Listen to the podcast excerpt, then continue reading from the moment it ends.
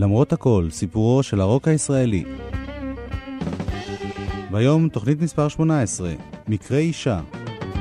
הצ'רצ'ילים והאריות באמצע 1969.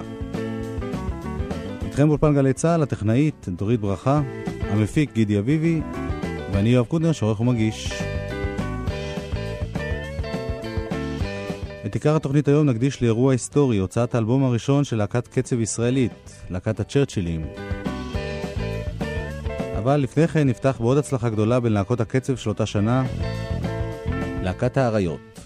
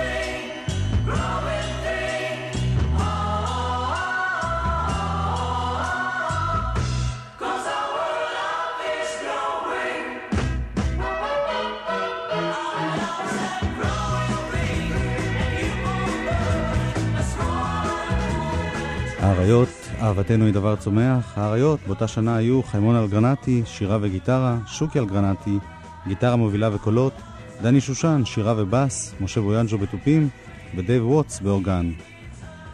אם אתם זוכרים, שמענו אותם לפני כשלוש תוכניות, כשהקליטו בבריטניה את התקליטון הזה שאנחנו שומעים עכשיו, אהבתנו היא דבר צומח, וגם שיר מקורי של הלהקה שנקרא קטיה.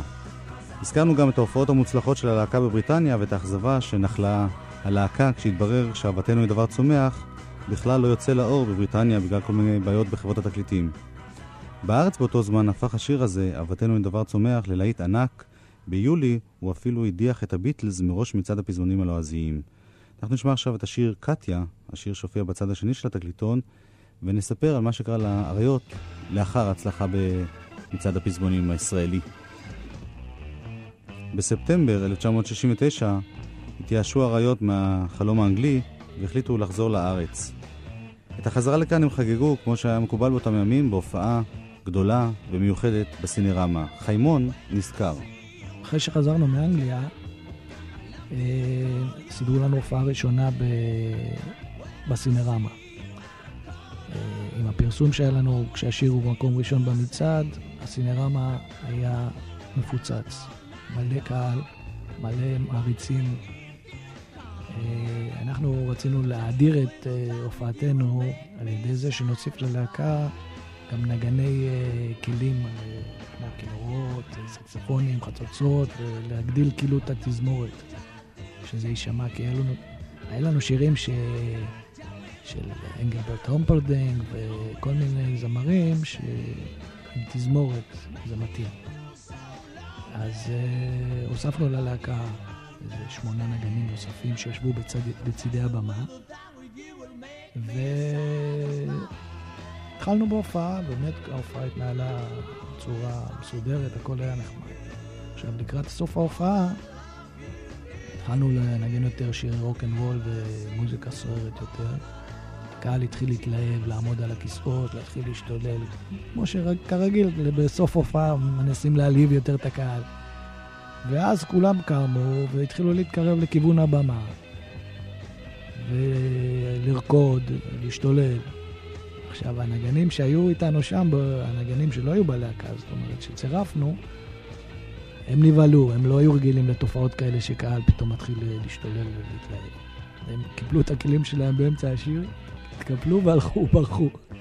אנחנו כמובן שהיינו רגילים לכאלה דברים, המשכנו להשתולל ולהעליב את הקהל, הקהל התחיל להתקדם לכיוון הבמה, לעלות לבמה, לרקוד, לצעוק, להשתולל. בעל הסינרמה בא אלינו בצעקות מאחורי הקלעים, תפסיקו, תפסיקו, אם לא יהרסו לי את האולם, אנחנו... אם אתם לא מפסיקים, אני סוגר לכם את החשמל. אנחנו כמובן לא שמענו לא לא ולא לאף אחד, כשאנחנו רואים שכולם מתלהבים, אנחנו ממשיכים. המשכנו להעליב את הקהל, ממש זה כבר היה היסטריה. ואז, אה, כשראינו שמתחיל להיות מסוכן, היה, בסינרמה לא, לא הייתה יציאה מסודרת לחדרי ההלבשה. היה ממש חור בבמה, עם סולם כזה שאתה צריך לטפס בו, ומאחור הזה עולים לבמה ויורדים. זרקנו את הכלים שלנו, קפצנו לתוך החור, ומהר ירדנו למטה וסגרנו כמו בצוללת. סגרנו למעלה, ואנשים מלמעלה קופצים, משתוללים על הבמה. זהו, זה היה הופעה מיוחדת במינה. האריות בסינרמה, ואגב, אה, בעקבות ההופעה ההיסטרית הזאת, מיעטו בסינרמה לאפשר ללהקות קצב להופיע שם במשך שנים אחדות. אנחנו עכשיו עם הקלטה נדירה ומעניינת במיוחד, כיוון שאפשר לשמוע בה איך נשמעו באמת האריות בהופעה חיה 1969.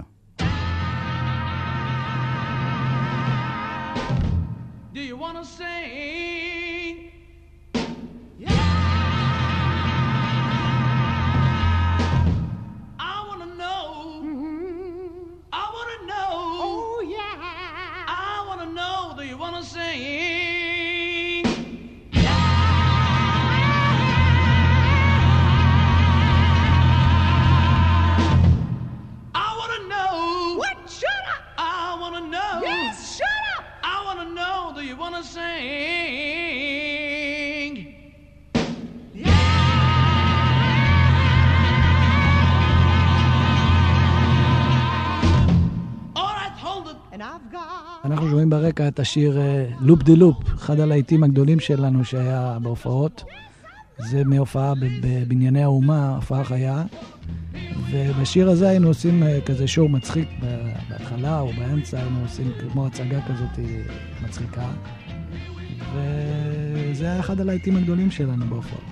למה זה לא יצא אף פעם בתקליט? זה לא היחיד, יש הרבה כאלה שלא יצאו בתקליט, אני לא יודע למה. אנחנו היינו אז תמימים מדי בשביל לעשות את העסקים האלה. אני חושב שהמגן שלנו היה צריך לעשות את זה, וכנראה שהוא לא... עוד גם הוא היה תמים מדי ולא ידע לעשות... להוציא דברים כאלה. אולי לא הסכימו בארץ להוציא להיטים בסגנון אנגלי כזה. יכול להיות שהם הלכו יותר על שירים בעברית.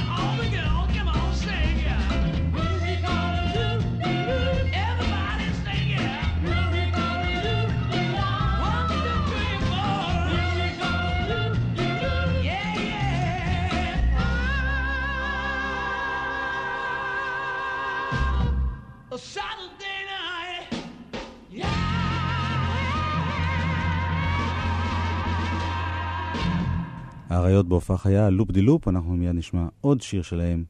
שיר נשמה, כושי ידוע, בעיבוד שלהם, טראמפ.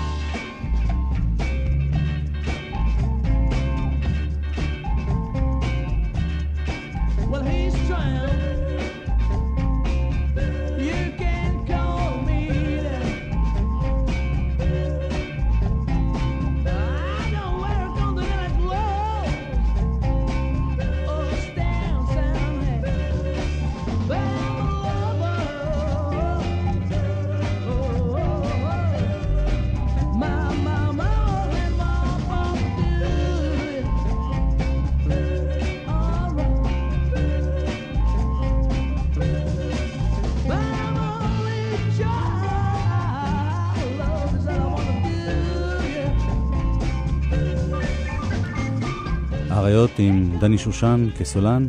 אני קראתי לתוכנית הזאת מקרה אישה בגלל שתי סיבות. על אחת מהן נגיע בקרוב עם התקליט של הצ'רצ'ילים. הראשונה קשורה לאריות ולסוף פרק בקריירה שלהם, געגועים לאישה. חיימון נזכר. שעוד פעם הרגשנו שהארץ קטנה עלינו. אה, קיבלנו חוזה עבודה באנגליה ובאיטליה. אה, יצאנו להופעות האלה, אה, הופענו קודם באיטליה כמה חודשים. אה, הופענו בדיסקוטק במרכז רומא, קראו לזה וונוון. אחרי שגמרנו את ההופעות באיטליה, היה לנו חוזה באנגליה, אבל אני אה, לא יכלתי להמשיך. אני פשוט הייתי... חברה שלי חיכתה לי הרבה בארץ, חברה שלי שהיא אשתי היום, הייתי מאוהב, והחלטתי לחזור לארץ. ואני פרשתי אז מהסיבוב הזה, חזרתי לארץ, והם שהיו צריכים, שאר הלהקה היו צריכים לסיים את החוזה באנגליה, הם המשיכו, נסעו לאנגליה, הופיעו שם. גם אז אה, גם אה, התחילו הבקיעים הראשונים אה, להתגלות בלהקה. התחילו קצת סכסוכים בינינו על, על טיב החומר, על סוג המוזיקה שנשאיר, כל אחד משך לכיוון אחר. וגם אני הרגשתי שאחרי הסיבוב הזה אנחנו כבר לא נמשיך להיות ביחד. אז אמרתי לעצמי שחבל לבזבז את הזמן, ואני העדפתי לחזור לארץ. הם המשיכו לסיבוב, גמרו את הסיבוב וזה את החוזה, וזהו. והלהקה, אה, שניים מהחברים פרשו. דייב ווטס האנגלי נשאר באנגליה. דני שושן אה, גם נשאר אז באנגליה תקופה מסוימת. שוקי אחי והמתופף משה חזרו לארץ. אני כמובן הייתי כבר בארץ. וזהו, זה היה השלב שנגמר אה, עם אה, דני שושן ודייב ווטס. ואז אנחנו המשכנו עם הרכב חדש. זאת אומרת, הוספנו אנשים חדשים.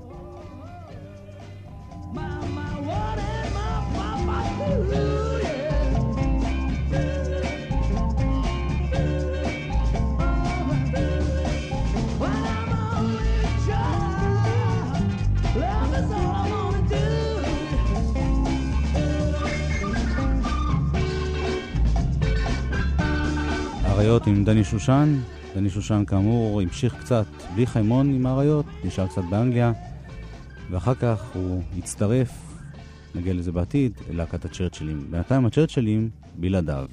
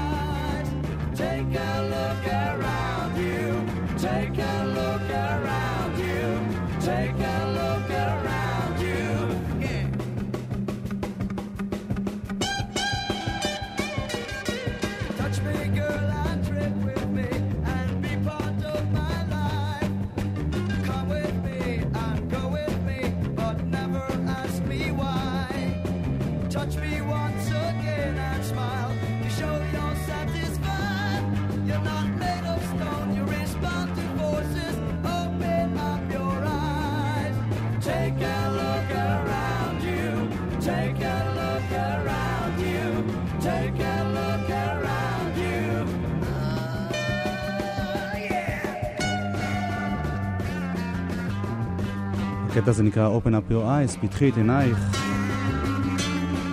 והוא פותח תקליט שהוא אבן דרך ברוק הישראלי, אמצע 1969, אלבום ראשון של להקת קצב מקומית. הצ'רצ'ילים עברו הרבה גלגולים מאז שקמו ב-1965, והצוות שעשה את ההיסטוריה הזאת כלל את סטן סולומון בשירה, רוב הקסלי בגיטרות וקולות, חיים רומנו בגיטרות, מנדולינות וקולות, מיקי גבריאלוב בבאס וקולות, ועמי טרבץ' בתופים. את האלבום מפיק סטן סולומון ביחד עם מיקי גבריאלוב. שני הנגנים הזרים, סולומון והקסלי, כתבו כמעט את כל שירי התקליט. גם למיקי גבריאלוב היה לחן ראשון שנגיע אליו בהמשך.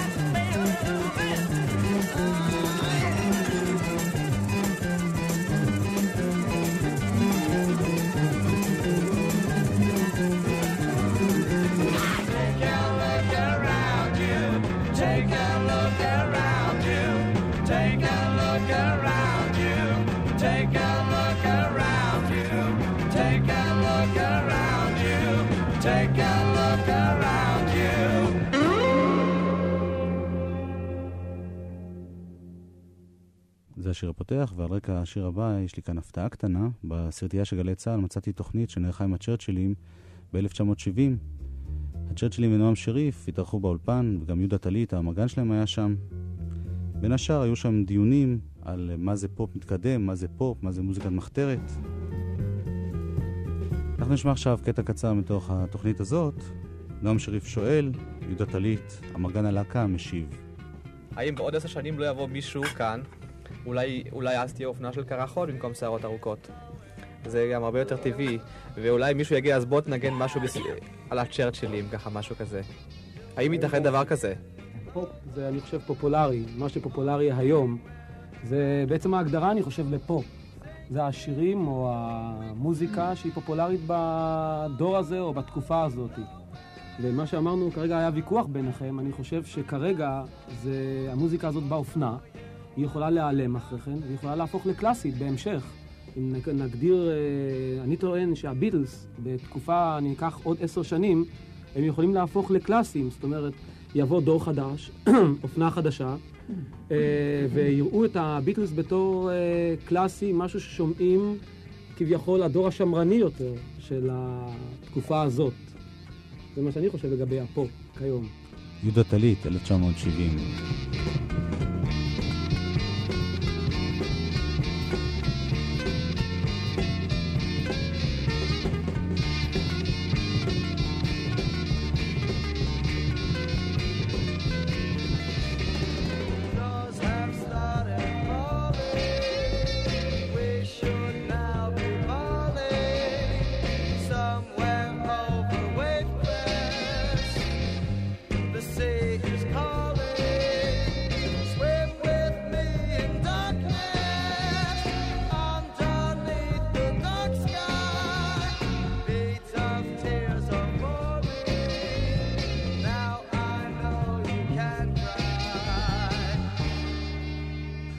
כל הצד הראשון באלבום הבכורה של צ'רצ'לים נוצר במיוחד לפסקול סרט, סרט שנקרא מקרה אישה, סרטו של ז'קט מור.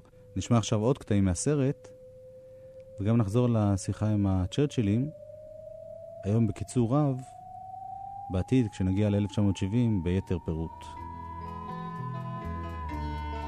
זה קטע שנקרא Pictures in my mind, תמונות במחשבתי.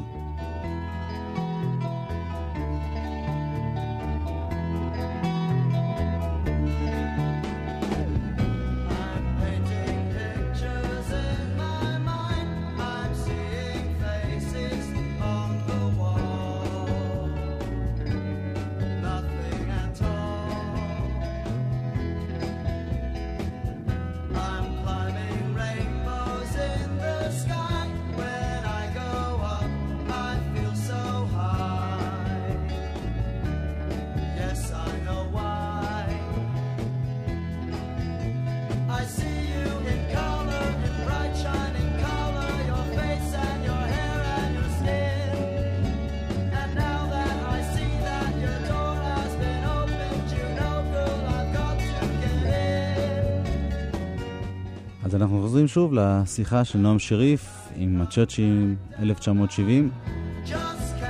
שיחה שנעשתה כשנה אחרי התקליט הזה. בכל זאת הם מתייחסים גם לתקופה הזאת, ונועם שריף מבקש מהם להציג את ההיסטוריה שלהם. קודם כל, עמית רייבץ' מתופף הלהקה. היינו שלושה חבר'ה. זאת אומרת, אני והצ'רצ'יל האורגינל, זאת אומרת, ועוד אחד שגם היה מנגן איתנו פעם.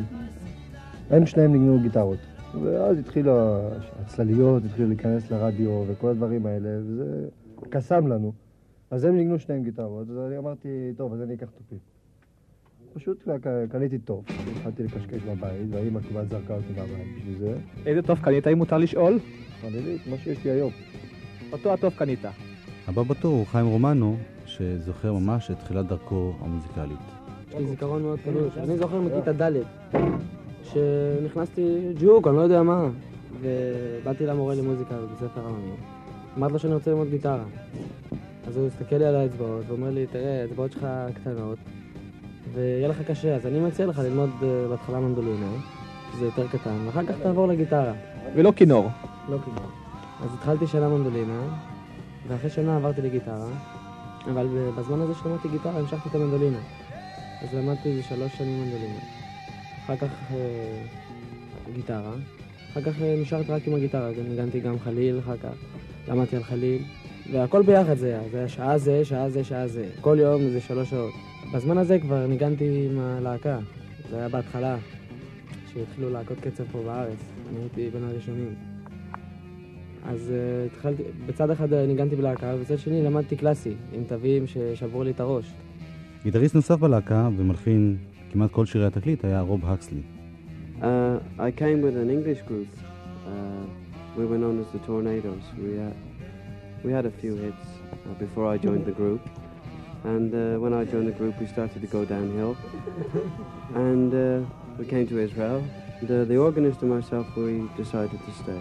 And then two boys from the Churchills went into the army, and uh, I was lucky to join. I wanted to join because I thought the group was very good. רוב האקסלי מספר שהוא בא לארץ עם להקת הטורניידוז, להקה בריטית שזכתה בכמה להיטים לפני שהוא הצטרף אליה. ברגע שהוא הצטרף, הוא אומר בחיוך, הלהקה התחילה להידרדר. הם הגיעו לארץ להופעות וכאן בעצם התפרקו. שניים מחברי הלהקה, האורגניסט דייב ווטס, הצטרף ללהקה ישראלית, האריות, והוא, רוב הקסלי, הצטרף לצ'רצ'ילים כאשר יצחק קלפטר וסלבן ליפשיץ פרשו והתגייסו לצבא. הוא כמובן מאוד רצה להצטרף ללהקה הזאת, כיוון שהיא הייתה להקה מצוינת בעיניו. ועכשיו מיקי גבריאלו. רציתי לנגן, קניתי לי גיטרה פשוטה. בבית התחלתי לנגן. באיזה גיל? 14. לקחתי שיעורים בבית ספר למוזיקה, ג'אז, שנה. לאחר מכן שמעתי את חיים מנגן, הוא היה שכן שלי. שמעתי אותו מנגן עם להקה מעל הבית שלי. התלהבתי מזה, זה היה מצחיק, כן, אבל התלהבתי מזה. והייתי ככה, לאט לאט, לפעמים שואל שאלה פה, שאלה שם, אם אפשר לקבל אותי ללהקה. הוא אמר לי, תבוא, תבוא אצלי בבית. הלכתי, גנבתי טוסטוס. אתה יודע, זקס, גנבתי את זה ונסעתי אליו הביתה. גנבתי. ככה, מה אני עושה בשביל להגיע אליו? כל זה עשית כדי לנגן בלהקה. נגן על amplifier, לא בלהקה. נגן על amplifier. מה הכיף לנגן על amplifier? מה זה, אני בגיל 14 עם גיטרה פשוטה, לא מוציא צלילים אפילו. תגיד, יש לך, יש הרגשה לגמרי אחרת אם אתה מנגן גיטרה פשוטה או קלאסית שמנגנת חלש? היום אני אוהב יותר גיטרה 12 מיתרים לנגן. אבל בהתחלה, לנגן על גיטרה חשמלית, לראות. זה נותן לך הרגשה של עוצמה שאתה... זה נותן לי הרגשה שאני גיטריסט, אתה מבין? זה נותן לי הרגשה שאני כבר מומחה. אז ניגנתי אצלו וראיתי שזה לא מי יודע מה. אבל בכל זאת, הוא קיבל אותי ללהקה, עשה לי טובה. אתה קורא תווים? קורא לא את התווים, אני קורא את האותיות. את האקורדים, את השמות של האקורדים. אני רואה שאתה מנגן גיטרה בס. זאת אומרת, אתה מנגן תפקיד של הקונטרבס, בתזמורת אתה מנגן בגיטרה. כן. איך הגעת לזה? זה לאחר שניגנתי שנתיים בערך בגיטרה, ורציתי להצטרף ללהקה. היה חסר להם בסיסט, לא היה חסר להם גיטריסט, אז הייתי מוכרח להחליף. פשוט החלפתי והתחלתי להתאמן על הבאס לבד. סטן סולומון, הזמר ואחד היוצרים החשובים בצ'רצ'ילים, כבר לא היה חבר בלהקה בזמן שהוקלט הראיון הזה, בכל זאת מזכירים גם אותו. זה היה איש שבא הנה לעשות להקה שנקראת אנדרגראונד, שלא היו לו כוונות בכלל להרוויח כסף, עד כמה שאני זוכר. אדם שרצה להיות מאוד מאוד לא מסחרי, רק לעשות במוזיקה מאוד מאוד משונה, שיאפשרו לו מבחינה כספית לעשות דברים שהם לא נושאים רווחים בצידם, נאמר ככה. והאיש הזה באמת ניסה לדחוף את הלהקה לאפיקים כאלו, עד שנתנו לו, כמו שאומרים בעברית, נתנו לו על הראש ואמרו, תראה, חביבה, זה לא מסחרי, זה לא הולך, אתה מוכרח את הכיוון קצת לשנות. זה היה נועם שריף, ויהודה טלית, אמרגן הלהקה, מוסיף. אני מדבר שסטן עשה טעות אחת יסודית. כדי להחדיר מוזיקה חדשה, או איך שנגדיר את זה, מוזיקת מחתרת, לתוך עולם שונה לגמרי, צריך להחדיר את זה לאט. אם ברפרטואר של להקה הוא מחדיר שלושה או ארבעה שירים, אה, מה זה, מוזיקת מחתרת, יהודה? אני שואל שאלות ככה לעניין. אה, בוא נגיד ככה, אני עד כדי כך לא, אני לא, לא יכול לנסות לנתח מה זה מוזיקת מחתרת. בוא נגיד מוזיקה שונה מהמוזיקה שהקהל מכיר אותו, והקהל אה, אוהב את המוזיקה הזאת. כדי להחדיר, צריך להחדיר את זה לאט לאט, ולא בבת אחת. מה שסטן ניסה, הוא ניסה. ממש לשנות את כל המוזיקה של הלהקה, ולהיכנס עם מוזיקה חדשה לגמרי, וזה קשה, בייחוד של הנוער שלנו, שהנוער שלנו באמת, כמו שאמרתי, הוא קצת אחורנית מהנוער של אה, חוץ. כאן שואל שאלה אחרת, אנחנו באמת שומעים, יש אלמנטים מזרחיים מובהקים, יש גם כלים מזרחיים וקולות מזרחיים. אבל דבר אחד ששאלו כאן מיד באולפן כשהתחלנו להשמיע את זה, בכל זאת, שרים באנגלית. הייתי רוצה לשאול את חברי הלהקה עצמם, האם, שר, האם שרו אנגלית מפני שסטן לא ידע עברית, או מפני שבדרך כלל כל הלהקות קצב אין להן שפה אחרת אלא אנגלית, או כל מיני דברים דמויי אנגלית, בשביל החומר המוזיקלי שלהם. וגם בגלל שסטן ורוב לא ידעו אה, עברית. זה גם בגלל שעוד לא, לא מצאנו מישהו שמסוגל לכתוב מילים לדברים שאנחנו כותבים, וזה יתאים בדיוק, וייתן אותו הרגשה.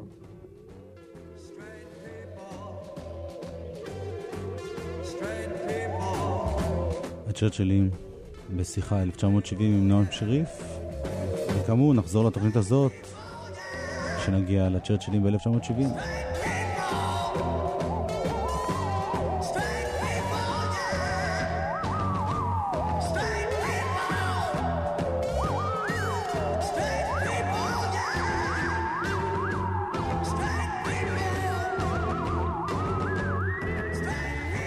הקטע הזה נקרא Straight People. אנשים סטרייטים. מתוכו נעבור straight לקטע מתוך פסקול סרט נוסף, השמלה.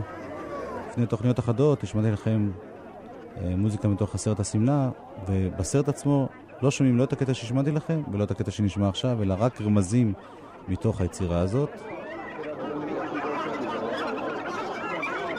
בתקליט של הצ'רצ'ילים נערך הקטע הזה כחלק ממחרוזת שמילאה שם כמעט צד שלם מהתקליט.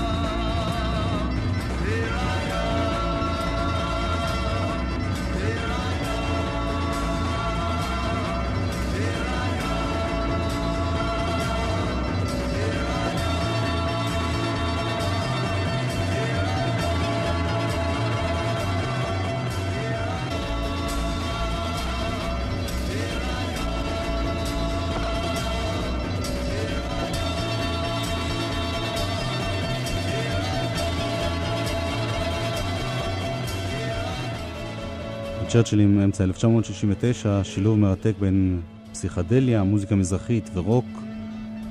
יזהר אשדוד נזכר בתקופה ובלהקה ובתקליט הזה. שלוש הלהקות המובילות במרכאות באותה תקופה בארץ היו האריות, עוזי והסגנונות והצ'רצ'ילים, ואנחנו קוראים להם מובילות היום, אולי אני מתייחס אליהם מזיכרונות הילדות שלי, שאני מאוד התעניינתי בפופ ישראלי, אבל אני לא בטוח שהקהל הרחב ממש הכיר אותם. אבל מה שמעניין זה החלוקה של כל אחת משלוש הלהקות האלה למודל סגנוני בחוץ לארץ. אז היו האריות שהיו מאוד פופיים כאלה, והיו קצת, לא יודע, כמו ההוליז או להקות כאלה, או טרמולוז. היו זיפה סגנונות שהיו קצת יותר קשוחים ויותר רוקיים, יותר כמו הסטונס או כאלה. היו הצ'רצ'ילים ש... שהלכו רחוק, שניסו ללכת בדרכים של פינק פלויד או פסיכודלי, כמו שקראו לזה, ואוהבים לקרוא לזה גם היום. בסך הכל זה תקליט ש... שהיה אז מאוד איזוטרי. זאת אומרת, הוא לא... הוא יצא די באלמוניות, אני לא חושב שכל כך התייחסו אליו. אמ, יש בו דברים מאוד יפים, יש שם את, אה, את הוורסיה שלהם לאחי נועם, ויש שם כל מיני יצירות אה, יותר מורכבות, ויש שם המון ניסיונות מוזיקליים, דברים שבארץ לא עשו כל כך אז. לא בפופ, אולי יותר בג'אז ודברים כאלה. המשמעות של התקליט הזה, אני חושב, היא בעיקר במה ש... לא פחות בתקליט עצמו, ומה שהם נתנו לשנה, שנתיים הקרובות, בעיקר לקראת שיתוף פעולה שלהם עם אריק איינשטיין ועם שלום וכו'. לא הייתה להם בעיה להתייחס למקורות שלהם, לזה שהם נמצאים כאן, לזה שהם, חלק מהם באים מאווירה מזרחית, ולשלב את זה עם המוזיקה שהם אוהבים. הם לא ניסו להיות uh, מקובלים, לא בכוח. והם שרו באנגלית, שזו הייתה בעיה מאוד קשה בארץ, כי גם היום לא כל כך מקבלים אה, מוזיקאים ישראלים שעושים מוזיקה באנגלית, אבל אז בטח שלא. אז אם אמרת בסוף מזל גדי, אה, אריק ושלום מחכים לצ'רצ'ילים, אז פה הצ'רצ'ילים מחכים לאריק. נכון, הצ'רצ'ילים היו צריכים את אריק איינשטיין כדי שהצליל שלהם יגיע ל... לעם, ואריק איינשטיין היה צריך את הצ'רצ'ילים בשביל, בשביל שיהיה לו את הצליל הזה. יזהר אשדוד.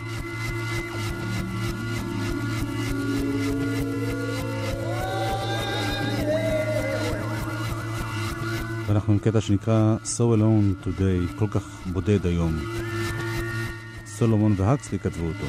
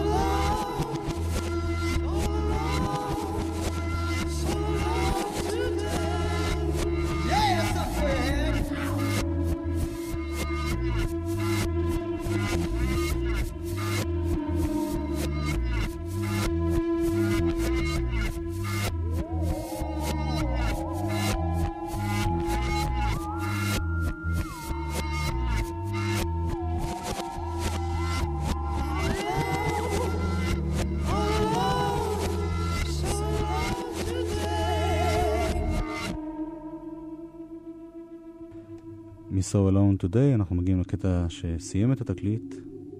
את הקטע הזה כתבו סולומון והקסלי ביחד עם נועם שריף. וזה קטע מאוד מיוחד בתקליט שנקרא דבקה.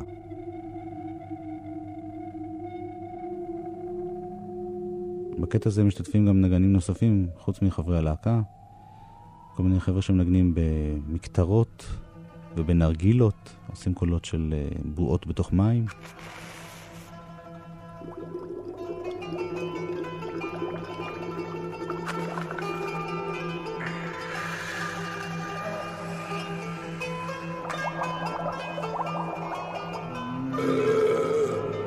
הגרפס הזה הוא תרומה של הטכנאי, דורי הרשגל, שהקליט את התקליט. יש פה נגנים של אוד וקנון וכל מיני כלי הקשה מזרחיים. בין האנשים שנושפים לתוך אה, נרגילה ועושים קולות של בועות היה סמי בירנבך, לימים חבר במינימל קומפקט וכותב עם רמי פורטיס.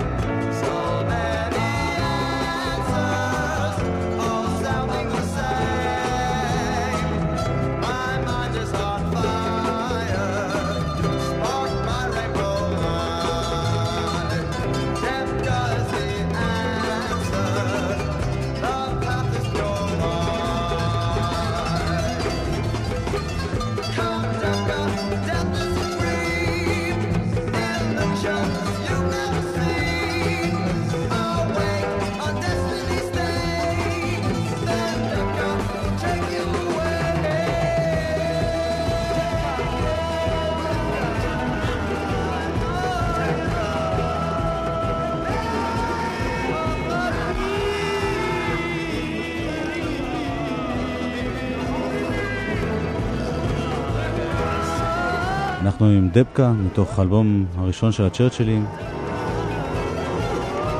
האלבום הוקלט באולפני קולינור בתל אביב. שלמה ורבנר, הטכנאי בתוכנית הזאת, זוכר שבאולפן אה, קולינור היה טייפ מיוחד עם שלושה ערוצים. זה נחשב לחידוש מהפכני באותם ימים. את הטייפ הזה בנה אמיל בר מהאולפן. את האלבום הקליטו אמנון רוברמן ודורי הרשגל, וגם בקטע הבא שנשמע יש משהו חדשני ביותר, הלחן המוקלט הראשון של מיקי גבריאלוב למילים של סטן סולומון, Strangulation, חניקה.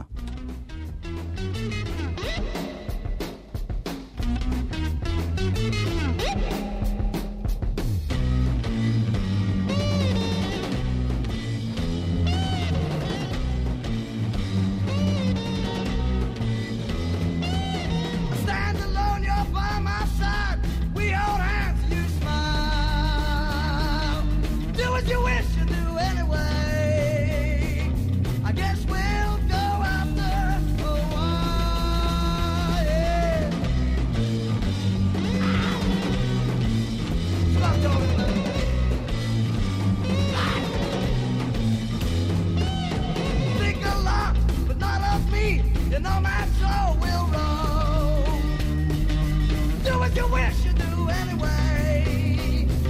Soon you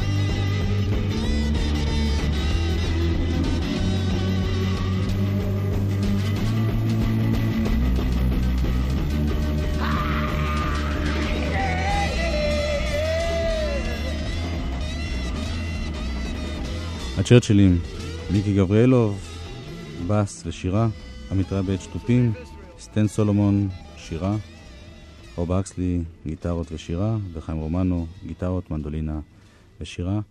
השיר הבא שכתב רוב הקסלי הוא השיר המוכר ביותר מתוך התקליט הזה, לאו דווקא בגלל הצ'רצ'ילים, אלא בעיקר בגלל אריק איינשטיין, שהקליט אותו באותה תקופה, בגרסה עברית. single word I say. You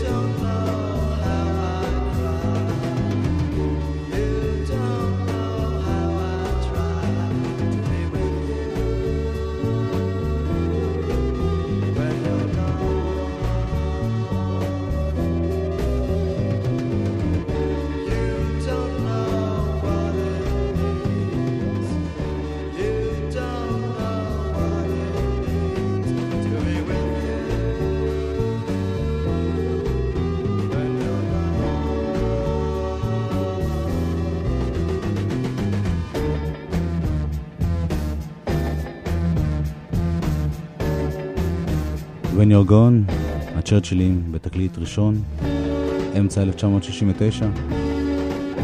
כשיצא התקליט הזה, הצ'רצ'ילים כבר היו מעורבים בעבודה עם אריק איינשטיין. התקליט הזה בעצם סימן את סוף הגלגול הזה של הצ'רצ'ילים, בהתחלה של משהו שונה לגמרי, ביחד עם אריק איינשטיין.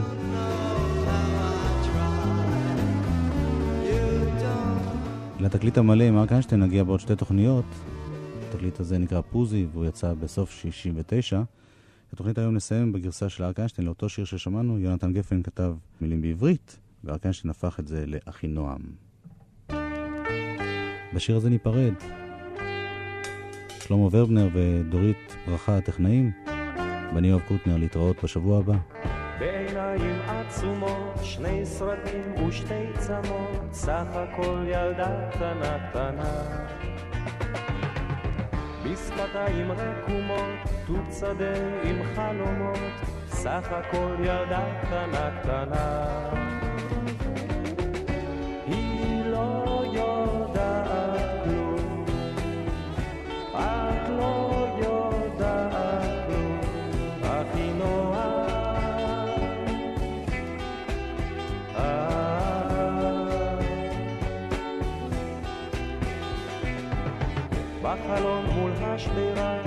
אחות בשערה, לא לקטוף ילדה קטנה קטנה. מביטה במדורה, שטה הלאה בסירה, רחוק רחוק ילדה קטנה קטנה. היא לא יודעת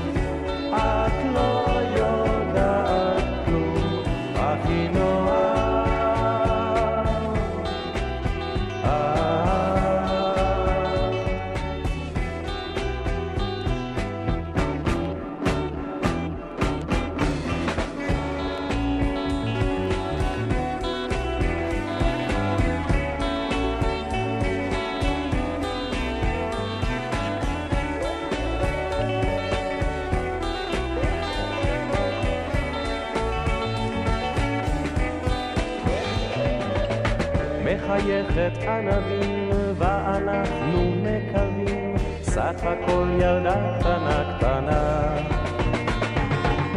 והחלומות יפים בין עלים וענפים לילה טוב ילדה קטנה קטנה